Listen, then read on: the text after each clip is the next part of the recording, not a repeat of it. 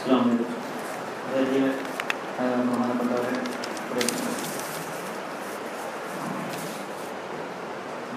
വലിയ തന്നെ സംസാരിക്കാനാണ് ആഗ്രഹിക്കുന്നത്. അപ്പോൾ തുടർച്ചയായിട്ട്.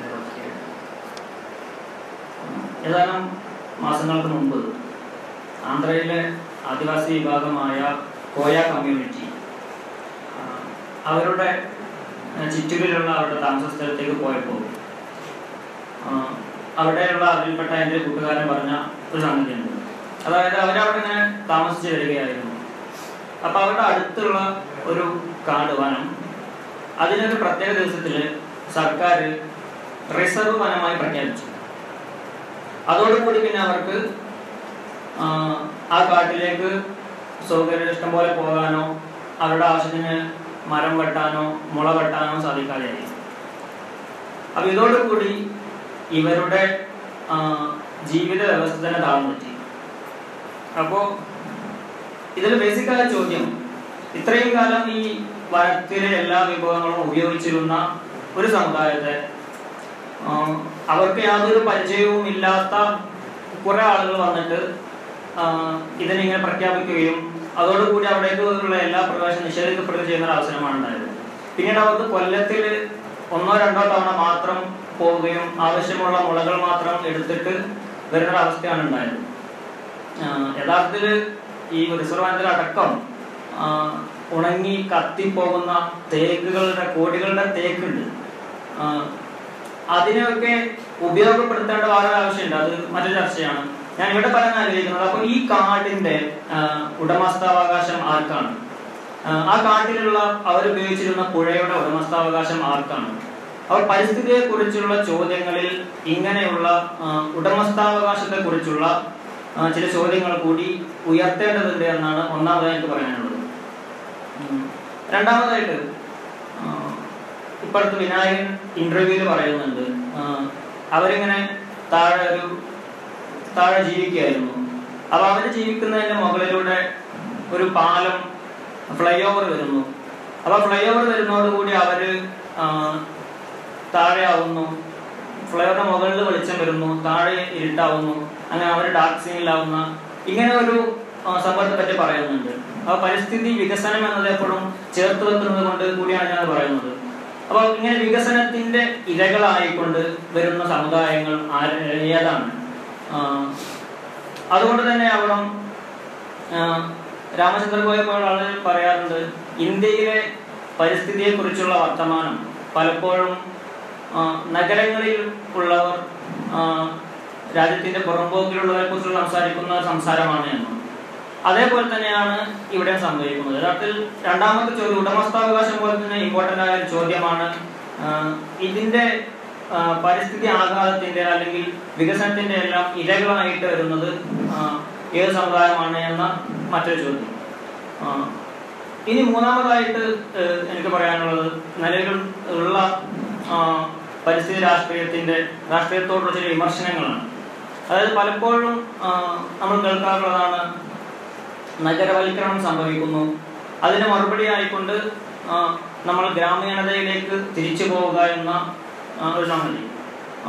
യഥാർത്ഥത്തിൽ അംബേദ്കറും ഗാന്ധിയും തമ്മിലുള്ള ഒരു ഡിബേറ്റിൽ വളരെ ഇമ്പോർട്ടന്റ് ആയി വരുന്ന ഒരു സംഗതിയാണ് വാട്ട് ഇസ് വില്ലേജ് ഈ വില്ലേജ് എന്താണ്? വില്ലേജിന്റെ അകത്തുള്ളത് എന്താണ്? ആ, അപ്പോ ഗാന്ധി എപ്പോഴും വില്ലേജിലേക്ക് പോവുക എന്ന് പറയുമ്പോൾ അംബേദ്കർ പറയുന്നത് വില്ലേജുകളെ തകർക്കണമെന്നാണ്. അപ്പൊ അതിന് കാരണമായിക്കൊണ്ട് പറയുന്നത് വില്ലേജുകൾക്കകത്ത് ജാതി വ്യവസ്ഥ ഏറ്റവും രൂക്ഷമായി നിലനിൽക്കുന്നുണ്ട്. ഈ രൂക്ഷതയെ എങ്ങനെ മറികടക്കാൻ സാധിക്കും? അതിന് നഗരങ്ങളിലേക്ക് പ്രയാണം ആരംഭിക്കുക എന്നതാണ് ഒരു പരിഹാരം. നമ്മൾ തന്നെ കേരളത്തിന്റെ അവസ്ഥ ഞാൻ പലപ്പോഴും പറയാറുണ്ട്. നമ്മളുടെ പണ്ടത്തെ കേരളം മനോഹരമായിരുന്നു. പണ്ടത്തെ ഗ്രാമങ്ങൾ മനോഹരമായിരുന്നു. ഭയങ്കര പുലിമേടുകൾ പാടം കുളം എന്നൊക്കെ പറയാറുണ്ട്. അപ്പൊ ഈ പാടം പച്ചയായി നിന്ന സമയത്ത് ആ പാടത്ത് പണിയെടുത്തവർ ആരായിരുന്നു അവർക്ക് കൃത്യമായ വേതനം ലഭിച്ചിരുന്നു? ഇങ്ങനെയുള്ള ചോദ്യങ്ങളൊന്നും ഇല്ലാതെ ആ, പാടങ്ങൾ പച്ചയായി നിലനിന്നത് വേതനമില്ലാതെ പണിയെടുക്കുന്ന കീഴാള സമുദായങ്ങളുടെ വിയർപ്പിലൂടെയാണ് എന്ന യാഥാർത്ഥ്യങ്ങളെ മറച്ചു വെച്ചുകൊണ്ട്. ഗ്രാമീണതയിലേക്ക് മടങ്ങി പോവുക എന്നത് ഒരു പരിഹാര മാർഗമായി വെക്കുക എന്നത് തന്നെ വിരോധാഭാസമാണ് ഇങ്ങനെ വയറ് നിറച്ച് ഭക്ഷിക്കുന്നവർ വയറ് നിറച്ച് ഭക്ഷിക്കാൻ കഴിയാത്ത ഒരു സമുദായത്തോടുള്ള കൊഞ്ഞന കുത്തലാണ് യഥാർത്ഥത്തിൽ ഇങ്ങനെയുള്ള ഗ്രാമീണതയിലേക്കുള്ള തിരിച്ചുപോക്ക് എന്ന് പറയുന്നത്. ഇത് മറ്റൊരർത്ഥത്തിൽ ആ, അംബേദ്കറുടെ വിമർശനം മറ്റൊരു ഗ്രാമങ്ങൾ എപ്പോഴും ഭയങ്കര ഫിക്സഡ് ആണ് എന്നതും കൂടിയായിരുന്നു. സ്റ്റാറ്റിക് ആണ്. അതിലെ ജാതി കേന്ദ്രത്തിലുള്ള അവസ്ഥയെ പൊളിക്കാൻ പ്രയാസമാണ് എന്ന് കൂടി പറയുന്നുണ്ട്. അതേസമയം നഗരങ്ങളിൽ കുറച്ചും കൂടി ഫ്ലൂയിഡ് ആണ് എന്ന് പറയുന്നുണ്ട്. അപ്പൊ ഇതേപോലെ തന്നെയാണ് ഈ റിസർവ് ബാനം പ്രഖ്യാപിച്ചപ്പോൾ അങ്ങനെ സംഭവിക്കുന്നത് അതുപോലെ തന്നെയാണ്. റിസർവ് ബാനം എപ്പോഴും സ്റ്റാറ്റിക് ആയി നിൽക്കും. അതിനെ തൊടാൻ പാടില്ല. അവിടെ ഒരു ഫ്ലൂയിഡിറ്റി ഉണ്ടാവുക എന്നത് ഒരു അനിവാര്യതയാണ്. അത് അതിലൂടെയാണ് സാമുദായിക അതിജീവനങ്ങൾ സാധ്യമാവുക എന്നാണ് എനിക്ക് തോന്നുന്നത്. പിന്നെ അവസാനമായിക്കൊണ്ട് കൊണ്ട് മുസ്ലിം സംഘടനകളുടെ ഒരു വിഷയം കൂടി പറഞ്ഞുകൊണ്ട് ഞാൻ അവസാനിപ്പിക്കാം. ഇപ്പോൾ ഇവിടെ രണ്ട് മൂന്ന് വിഷയം തവണ പറഞ്ഞു ചാലിയാർ ഇതിലൊക്കെ ഉള്ളത് അപ്പോൾ ആ സമയത്ത് തന്നെയായിരുന്നു സിമി പോലെയുള്ള സംഘടനകളടക്കം ആ സമയത്ത് പരിസ്ഥിതിയെ വളരെ ശക്തമായി ഉന്നയിച്ചിരുന്നു. പക്ഷേ മുസ്ലിം സമുദായത്തിന്റെ ഒരു പ്രത്യേക അവസ്ഥ കൊണ്ടുകൂടി കൂടിയായിരിക്കണം ആ, പലപ്പോഴും പല വിമർശകരും ക്രിട്ടിക്കുകളും പറയാറുള്ളത് പോലെ തന്നെ വ്യക്തികളാവാൻ മുസ്ലിങ്ങൾ സാധിക്കാറില്ല. എപ്പോഴും സമുദായമായി കൊണ്ടാണ് നിലനിൽക്കുക. അതേസമയം ചരിത്രങ്ങൾ അടയാളപ്പെടുത്തുമ്പോൾ ഇങ്ങനെയുള്ള സുഗതകുമാരെ പോലുള്ള ഓരോ വ്യക്തികളെയാണ് അടയാളപ്പെടുത്തുക. അതുപോലെ മുസ്ലിങ്ങൾക്ക് സമുദായം മാത്രമേ മാത്രം നിലനിൽക്കാൻ സാധിക്കുന്നത് കൊണ്ട് മുസ്ലിം സമുദായങ്ങളിൽ നിന്നുള്ള വ്യക്തികളായിക്കൊണ്ട് ആർക്കും മുന്നോട്ട് വരാൻ കഴിയാത്തത് കൊണ്ട് കൂടി ചരിത്രത്തിൽ ഇങ്ങനെയുള്ള മുസ്ലിം സാമുദായിക പരിസ്ഥിതി മുന്നേറ്റങ്ങളെ അടയാളപ്പെടുത്താൻ സാധിച്ചിട്ടില്ല. അത് സിമി ആയാലും സോൾഡാറ്റി ആയാലും മുസ്ലിം ലീഗ് ആയാലും പോപ്പുലർ ഫ്രണ്ട് ആയാലും ഒന്നും ഇങ്ങനെ അവരൊക്കെ നടത്തിയ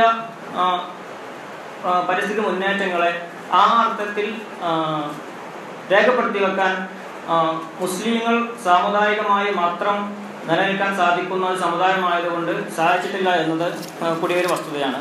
ഈ ഒരു നാല് പോയിന്റ് മാത്രം പറഞ്ഞുകൊണ്ട് ഞാൻ അവസാനിപ്പിക്കാം